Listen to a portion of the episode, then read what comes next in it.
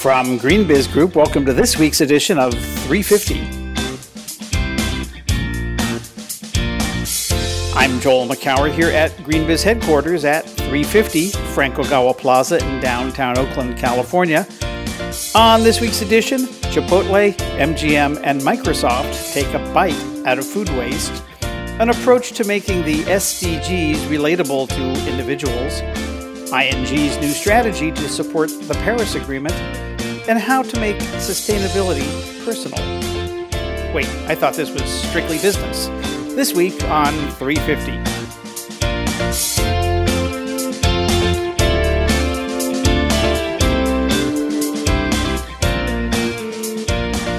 It's October 5th, 2018. Welcome to this week's edition of Green Biz 350. Joining me, as always, from across the USA is Green Biz editorial director Heather Clancy. Hello, Heather. Greetings, Joel. How are you? I'm good. I'm good. What about you? You're actually home. Yes, this is a, this is the first time in maybe a month that I'm actually doing 350 from 350. Uh, it's just been um, a wild and woolly um, September month of travel. I was in the office um, two, count them, two days. But you know, we're I'm around now, and we are on the home stretch for you know what coming after the week, uh, coming up after uh, in a week or two. The Verge 2018 is all consuming. We're doing all of our uh, prep calls to speakers and last minute nipping and tucking of the agenda and uh, putting a bow on a few things. And um, it's everyone's, you can feel the energy in the office. The energy and the pressure. yeah, there's a, it's a little stressful. Um, I, I, just noticed that people are head down to uh, this week and uh, as well they should be. And the, you know, as always, it'll be for a good cause and a great event. So I'm really looking forward to that. Um, where have you been this week? So I'm home too. I had the opportunity to go to Ad Week, if you can believe it, not the normal conference for for our team to attend, but I helped with a session uh, that MSL put together on how to basically describe your sustainability program in terms that that will show value to your shareholders. So it, it basically mapping sustainability to your overall corporate messaging. It's kind of a cool session um, with Mars, um, DSM, and Danone. So great companies talking about how to build it as part of your strategy. So, what was your message about messaging?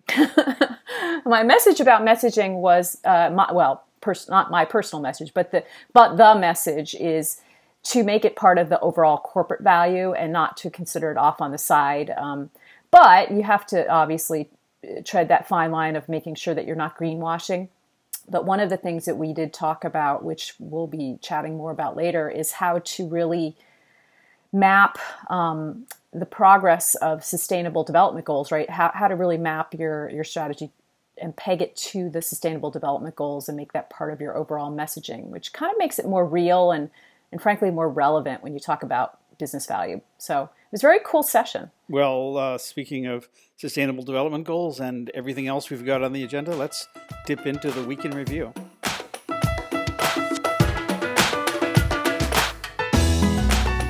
Well, you mentioned the SDGs, the Sustainable Development Goals. So let's talk about that in the form of two stories that we ran this week that are similar but different uh, about you know how we make sustainability uh, in general um, and the sustainable development goals in particular relevant at the personal level. And our good friend Solitaire Townsend who's the co-founder of Futerra Communications based in London and New York uh, wrote an interesting piece about a project that they've been working on with the World Business Council for Sustainable Development on uh, creating something called the Good Life Goals, uh, on the attempt to make the SDGs, uh, bring them down at least a few thousand feet from that very high level, 35,000, if not at ground level, at least a lot closer to what uh, people do every day and how those everyday actions relate to these 17 lofty goals. Mm-hmm.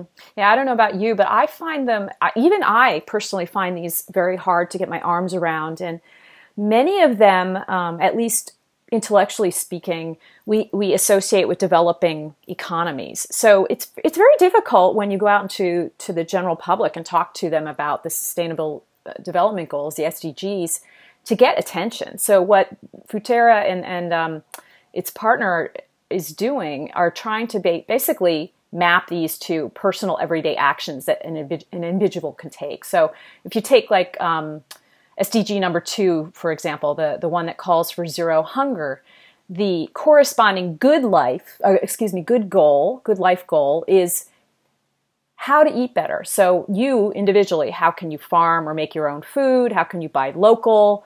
Um, and how can you help your children develop diets and eating habits that would ultimately support that SDG goal? So they're encouraging companies to use the, the framework to you know talk about their own commitments and and this the idea is that it'll help both employees and customers relate more personal to what's happening on a global basis with the SDGs.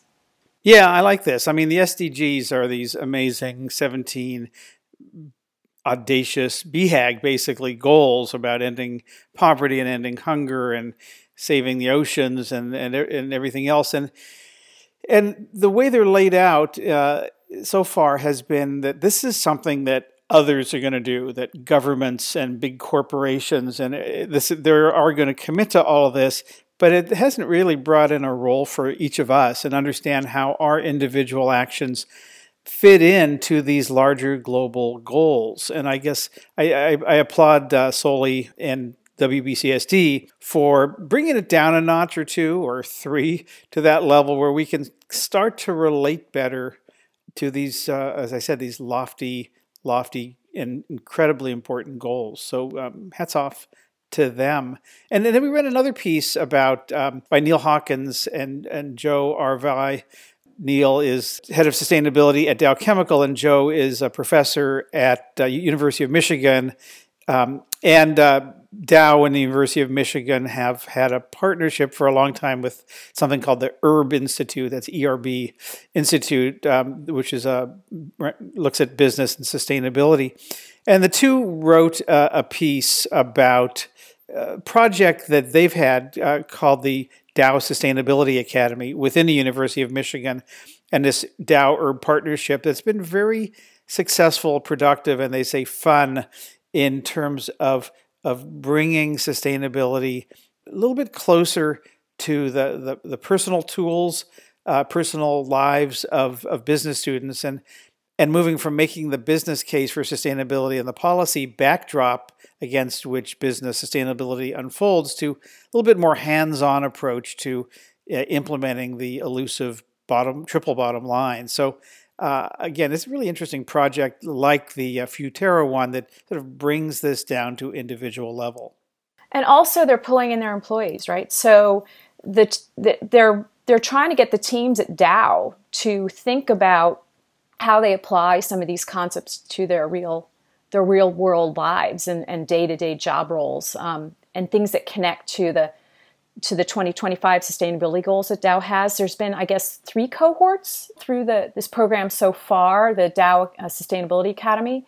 And um, I think one of the things that I that really stuck with me as I was reading the story was sort of the the underscoring of how important it is for someone to step outside their comfort zone, right? So you think you have your job and you have your your your normal tool set of of ways to solve a problem and often the most ob- the obvious solutions are really not the best ones that apply to um, addressing a something like greenhouse gas reductions or or going out and helping preserve a habitat. And those the solutions probably are going to lie outside the domain of your your team. So it's a it's a reminder that you know anytime you're doing any kind of new corporate initiative or any business strategy that you, you really need to look at other departments and collaborate with your, your colleagues across the organization. So collaboration is always this big sort of thing that we talk about in business school as being so important to get jobs done. So why should sustainability be any different? So it kind of relates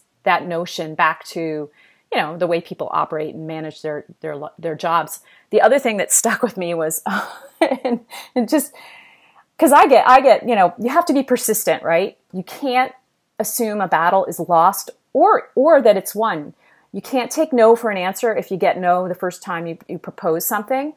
you, you got to keep trying and trying and trying. By the same token, you can't let you can't let others pay lip service to something. You if someone says yes, then you have to go and get them to follow through. So everything that you're trying to do takes active engagement, collaboration, and follow up. So in, in many ways, it's just about doing your job, right?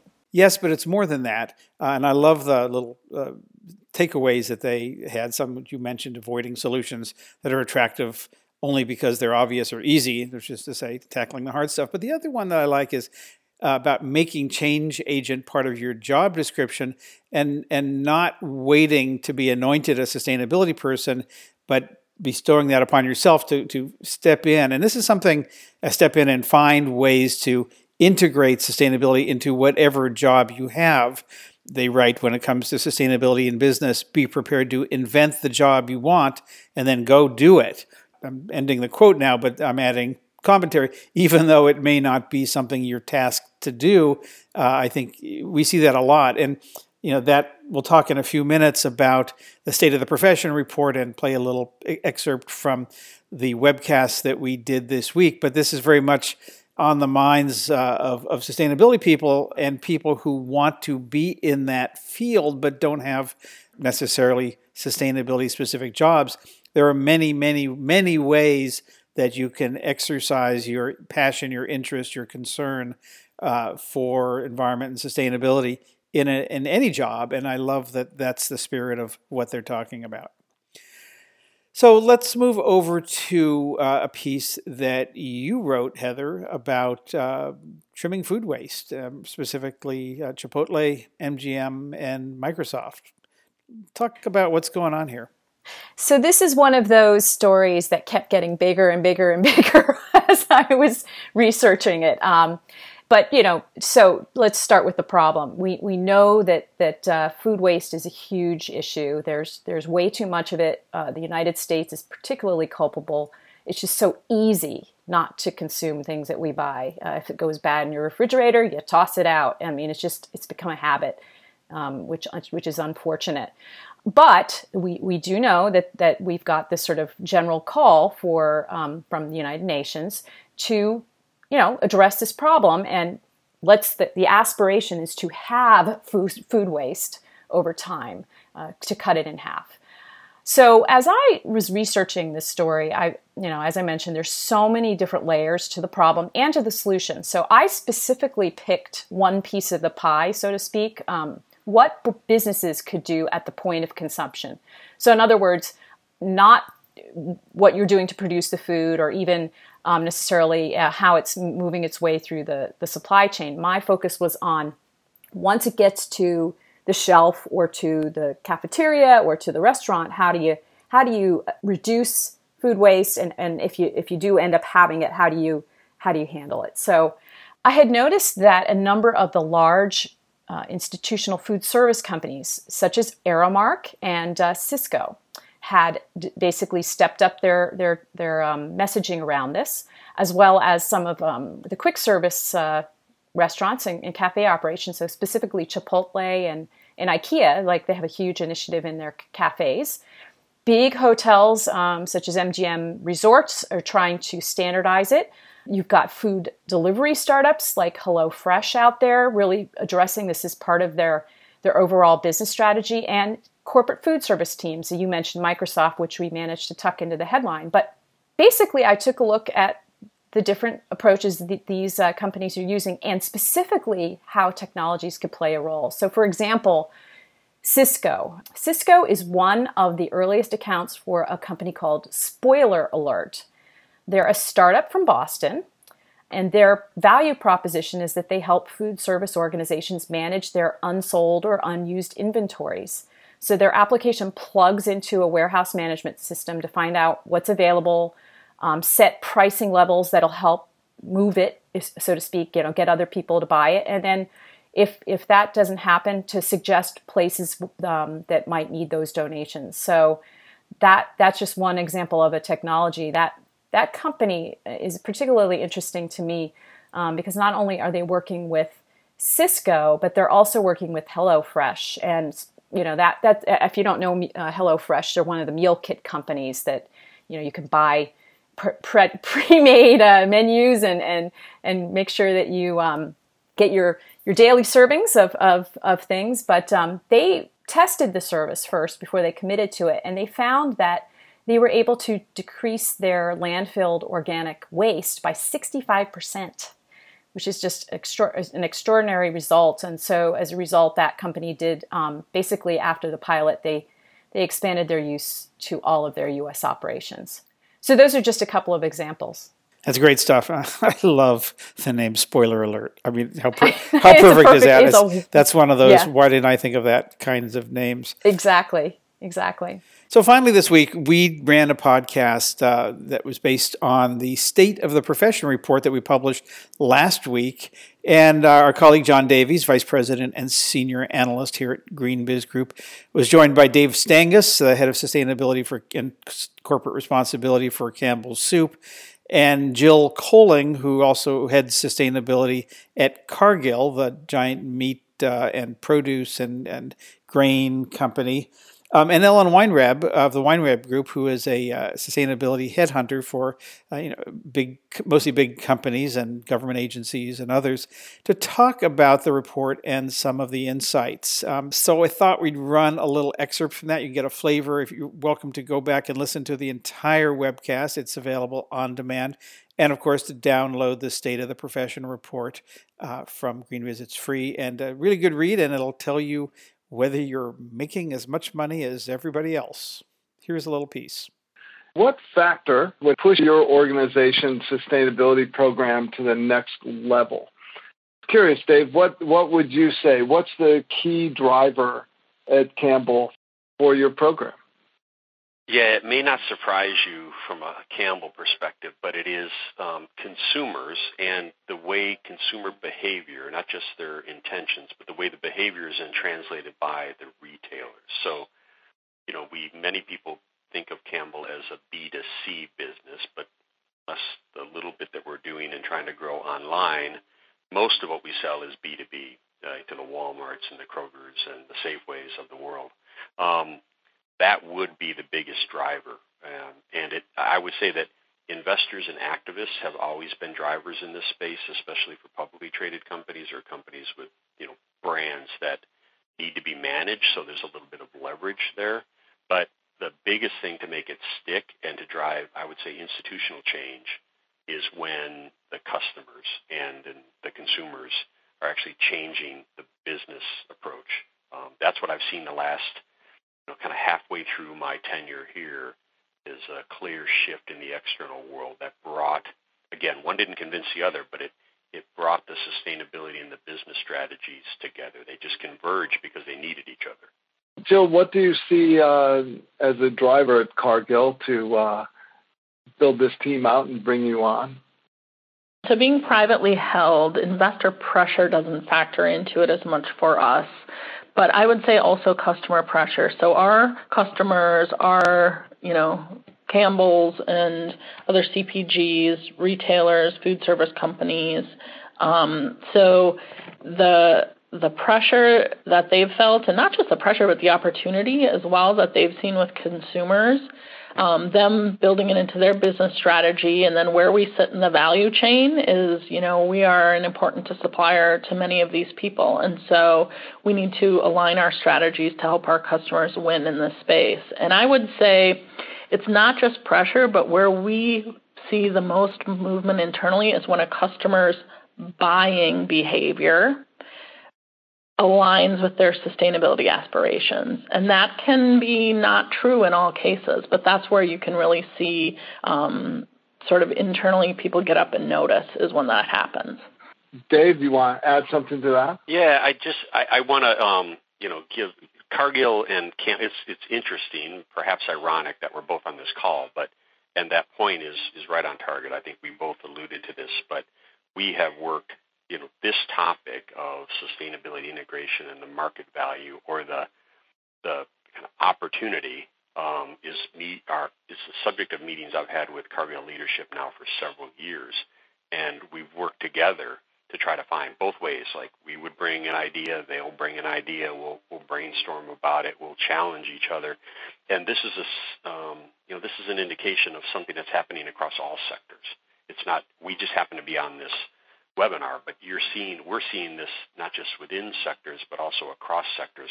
But that's really where the value chain starts to get excited, right? When when a big company like Cargill can see value that its customers are placing on it, and we can see opportunity in our supply chain, that's where a lot of this really clicks and it's it moves at a much quicker rate.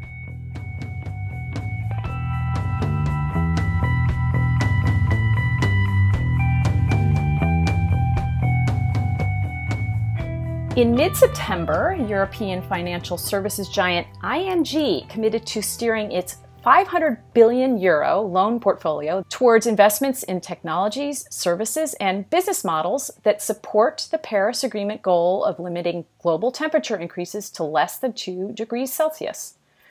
To steer that strategy, the company created what it calls the Terra approach. It's a way of measuring the potential impact of an innovation against what's currently available to that sector. So it's focusing first on the sectors producing the most greenhouse gas emissions, and it's supporting, you know, uh, investments in technologies and infrastructure that will help speed a transition away from, from those emissions. So the, the ones that are up first are energy, the automotive industry, shipping and aviation, construction, and commercial real estate. ING plans to make this methodology available to other banks in collaboration with the Two Degree Investing Initiative, which helped develop the, the whole idea in the first place. To glean more details about the commitment and how it came up with the Terra approach, I spoke with Leon Wijnands, the Director of Global Sustainability for ING. Here's our interview. What prompted this strategic shift in, in vision as far as your investment strategy goes? Yeah, so uh, just like a lot of American companies and our clients, we strongly believe in, in the Paris Agreement, and, and we support the idea that a transition to towards a well below two degree scenario and, and preferably 1.5 degree is necessary. And if you that is your, your, your vision. That means that a transition of the economy is needed. And, and in that transition, we will need uh, tomorrow a, a different technology mix than we have today.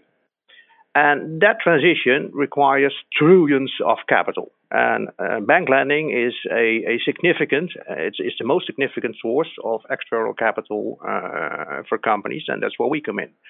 So the whole idea is if we can future proof our clients, then we can also future proof ourselves, and ultimately we will future proof society and, and, and, grow our business. Now, you might not have a, a, fix on this yet, but your lending portfolio is more than 500 billion euros. Yeah, um, six hundred dollars. Yep. Up. So how you talk about shifting it and steering it toward the two degree goal? How long is it going to take to shift it to support that vision? Yeah, so that the, the real shift is, is, of course going to happen in, in, in, the real economy. Huh? So the, the real shift is taking place with our clients, and, and, and for the speed, we will depend on uh, the speed that will be taken uh, with with the clients in, in, in the different sectors. Um, so we, we don't know yet what, what the time frame is going uh, to be, but that's why we are now starting, building up first uh, experience, and see how we can accelerate that change. Mm-hmm. Okay, so you created the Terra assessment approach or the Terra approach to identify the potential investments. Um, so, what considerations does that include? Yeah. So when when we started developing uh, this, and we've been working on this concept for almost uh, four years, uh, we had a few observations. And the first one is um, there is not one single road to, to Paris. If, so, if the two degree scenario is the road to Paris, there is not one road. There are multiple roads and they differ for each sector. So, the first consideration is that it, we, we need a, an approach which is sector based. Um, the second one is that in those sectors, these scenarios will be different based on the technology. So if you take, for instance, the automotive industry, what there, what is crucial over there is not so much in how are we going to how are we going to change the, the production of the cars, but how do we get more electric or uh, low carbon uh, vehicles on the road. So there are different uh, levers in, in, in each uh, sector where uh, which make uh, the difference um, in, in, in this uh, transition and change that it, that is needed. So that's the second one. So the first one is sector base. The second one is technology mix. The third consideration is we need a tool which is forward looking instead of backward looking. Uh, so that is different from carbon accounting, what you also see sometimes we need an approach which is is is, is forward uh, looking because you don't only want to know where your clients are today, but you want to know where they are heading tomorrow, and that is the change, and that is where the investments uh, come in. And the fourth, and that has to do with with the third point, is that it, it does, that's what makes Terra an inclusive approach. So it's not about how are we going to exclude companies, exclude portfolios, exclude uh, clients. The question is how are we going to facilitate the transition? Mm-hmm. Okay. So you mentioned it's sector based, and you did mention one sector as an example, but what sectors are you prioritizing? Yeah, so we, we focus on a set of sectors which account for 70 80% of the overall uh, CO2 emissions. So, next to automotive, that will be uh, shipping and uh, aviation. Uh, commercial real estate, residential mortgages are big users of uh, power. Uh, the power generation sector, of course, in itself, and uh, in the industry, we look predominantly at steel and cement. Mm-hmm. Mm-hmm. So, can you provide an example of an actual investment that was inspired by the Terra approach? You, you gave a, a, hypothetical one, but is there an actual real investment um, that you can mention that was inspired by Terra? No, no, we're not there yet. Huh? So, so we just uh, launched uh, the approach. So we, we, we, co-developed this approach with uh, uh the Two Degree Investment Initiative, which is an external uh, not-for-profit.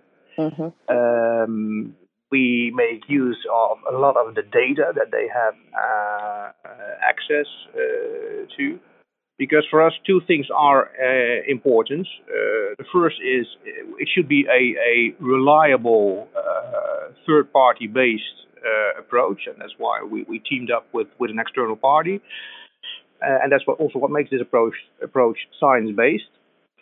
and the second is that we really want to see if we can team up with other banks as well to create a market standard, because for a lot of stakeholders that makes it there are a lot of initiatives uh, out there, and if we can co create and co-develop a, a market standard uh, further, that's going to help us, but also stakeholders to compare and and and and and, and also getting it on a, on a higher level.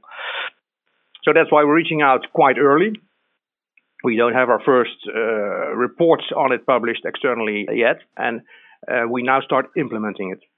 Right. So you just mentioned other banks, and you have opted opted to open source this methodology. So can you describe how you'll do that? You know, what what's the process of doing that? So first, one step back. If you look at measuring if you are on a two degree pathway, then we are confronted with, with two issues. The first one is the availability of data. So a lot of companies still don't disclose all the data yet, or they don't disclose it in a, a structured way. So that's that's challenge number one. And challenge number two is if you have the data, how do you attribute them to lending products? And that is different for investment. So if you're an investor and you have 2% of the share in a company, then you can say, well, 2% of the emissions are attributed to my investment.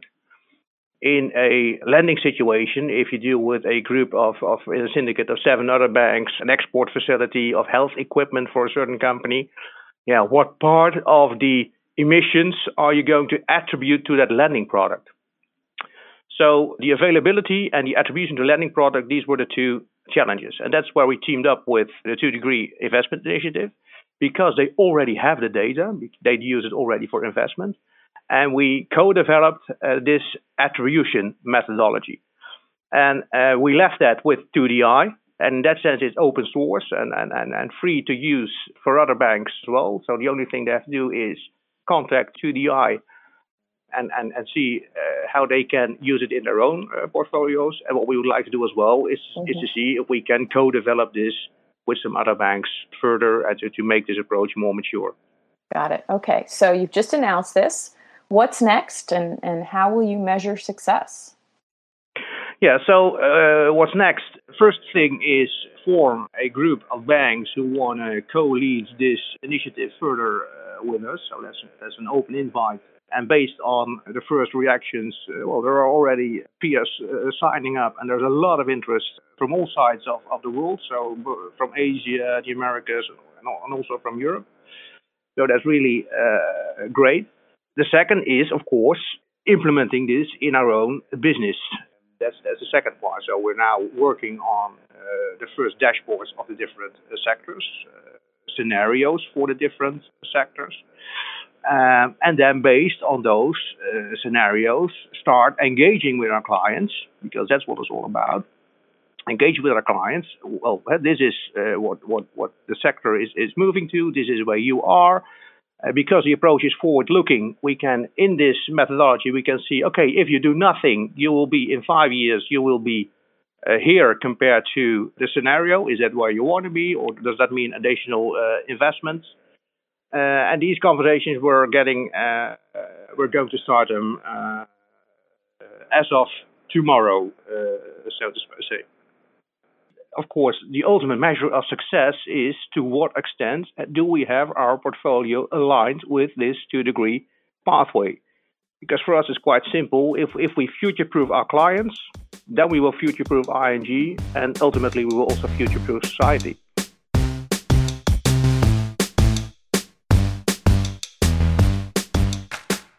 GreenBiz is committed to supporting clean economy organizations that put access and equity at the center of their mission. In other words, those that are addressing both social and environmental challenges.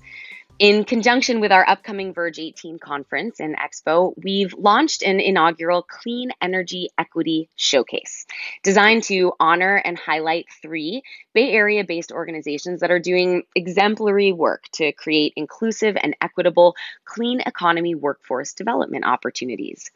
This year's Clean Energy Equity Changers include Grid Alternatives, the Greenlining Institute, and Rising Sun Energy Center. And so, as part of our effort to elevate their work, I wanted to speak with the leaders of each of these organizations, bringing those interviews straight to you, listeners of the GreenBiz 350 podcast. Last week, you heard from Erica Mackey of Grid Alternatives, and today I have the honor of speaking with Jody Pincus, Executive Director of Rising Sun Energy Center. Hi, Jody. Doing great. Thanks for making the time. So, I want to dive right in. You know, when it comes to the conversation about clean energy and equity, to ensuring that we build a clean economy that works for all, where are we now? Well, I think that we're moving in the right direction in terms of building a clean economy. I actually don't think we have a choice as we're not in the fight against climate change anymore. Climate change has arrived, um, and we're really in the resiliency and adaptation. So I think it's imperative that every business is either impacted by climate change or impacts it. So, in terms of addressing that and becoming more resilient and add and adapting to it, we're heading in the right direction. I think the equity piece still remains a question mark. And I think here is an opportunity while we look at climate adaptation and resilience there's a real opportunity to not leave anybody behind and bring everybody along so that the clean economy is for everyone and that there's not this tension between um, you know dirty jobs of the past and jobs of the future. That we really think about how do we create create careers for people that are sustainable that lift people out of poverty um, into the clean economy. And so that the narrative is not one where a person has to choose between a job in an oil refinery that pays more and is benefited versus a job in the clean economy. Um, so I think on that level, there's still a lot of work to do. And I think there are essential um, coalitions and partnership building that has to happen around that. And then I think in terms of also how the technology rolls out, um, it's really important that the new technology rolls out into everyone's hands. And we really look at what does it mean to have a just transition, a transition where there's good jobs, a transition where those who are f- hurt first and worst by climate change, who don't have the security net. For example, you know, I think we're seeing a lot in Napa um, with the fires. Those who were renters are still still do not have homes. They didn't have insurance, right? We're seeing the results also from hurricanes. Who's impacted the most, and making sure that the security nets and blankets are there for everyone. So, based on that, when we these are big visions and goals, what how do we translate that onto the ground into affecting people's lives? What what needs to happen next? For us at Rising Sun, what we're really concerned about is not just about job creation for job creation's sake, because we know, for example, in California, that we have a very low unemployment rate um, although those amongst Latinos and African Americans are, are, still disproportionately higher, and those among youth are even higher. Um, and even though we have a low unemployment w- rate, we still have very low wage jobs. And so we're the richest economy and the poorest economy. Um, and so at Rising Sun, what we care about are careers for people that really lift them out of poverty. And we see that training people for jobs in the trades that are unionized and benefited where there's pensions, where a lot of actually the climate adaptation work is going to be, whether we're building you know you're an operating engineer and you're building a wall for sea level rise or whether you're doing utility scale solar um, so we really want to make sure that when we're thinking about jobs in the clean economy that these are what we call high road jobs that they're jobs that actually are sustainable, that don't displace people. We're also, um, you know, when we think of one of the biggest problems in the state, it's displacement and gentrification in major metropolitan areas, San Francisco, Oakland.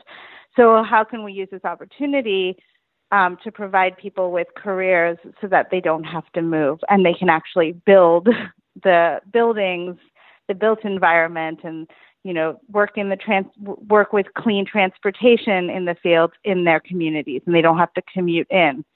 Um, so those are some tangible ways we can do that. I think we can also look at when we think of cap and trade proceeds or ratepayers um, who all pay into a public surplus uh, charge on our utility bills. Those monies are essentially, you know, tax dollars, and we have to make sure that the people who are impacted by pollution, by you know climate change, are benefiting um, with services. So how do we bring electrification to low-income community and disadvantaged communities? How do we you know make transportation that is highly accessible for those communities? How do we make those homes healthy? Um, because many of these homes are near ports and near freeways. Um, so I think there's a lot of you can have this theoretical understanding of it, but really we need resources and funding to support this work on the ground. Well, that's a perfect transition to my next question, which is thinking about the private sector. What's the role, the responsibility, the opportunity for the business community to to support all this? Well, I think you know, I think we've seen corporate social responsibility um, become stronger year after year. And I think, you know, even the next generation, the millennial generation, they really care about, they really understand that humans' place on earth means not just profit for profit's sake, but actually taking care of our communities. And I think corporations, it's their job to play a significant role in taking care of the community. So I think when they think about, you know, I think it's critical that corporations step up to that challenge and, and think about ways that they can engage in the community, that they can also think about their technology and make sure it's accessible. Um, and that really in the job creation piece, that they can really think about how to really support the workers that are doing the work we're doing some work together around our upcoming Verge 18 conference to create the conditions for having really digging into some of those those conversations as well. So thanks for your partnership on that. But before we close out, Jody, I want to give you an opportunity just to share one thing about the the work that you're doing currently at at um, at Rising Sun that has you most excited or that you're you're most fired up about these days gosh, there's so many things.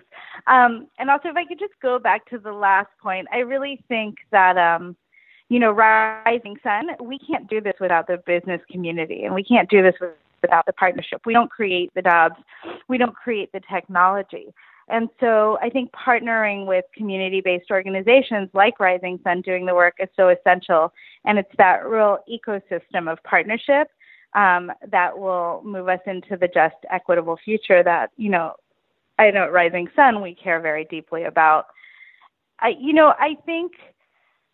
I, think right now the convergence between um, economic sustainability and then climate change is really exciting because I think as we think about all the issues that we're facing with climate change, there's a real opportunity that we're creating a different future for ourselves and I know for me, my children. And so that really excites me. And then seeing how that impacts an individual person's life, you know, at Rising Sun, for example, um, you know, we've had we have folks who are coming home from prison who need an opportunity, who need a second chance. And in the ability to provide that and lift them out of poverty, we had um, one person who worked for us. Um, he now works for a major solar corporation, um, and he's their top sales guy. It was really hard getting him the job, but now he has the job. He's also built, bought a home in Vallejo. And so I and we know that these impacts they're not just impacting him, they're intergenerational impacts. They're affecting his children and his children's children, and then they're also societal. And so I think that's what that's the deep connection to the work that keeps me, you know, at Rising Sun for 12 years. Jody Pincus is the executive director of Rising Sun Energy Center. Thank you so much, Jody. Thank you. It's been a pleasure.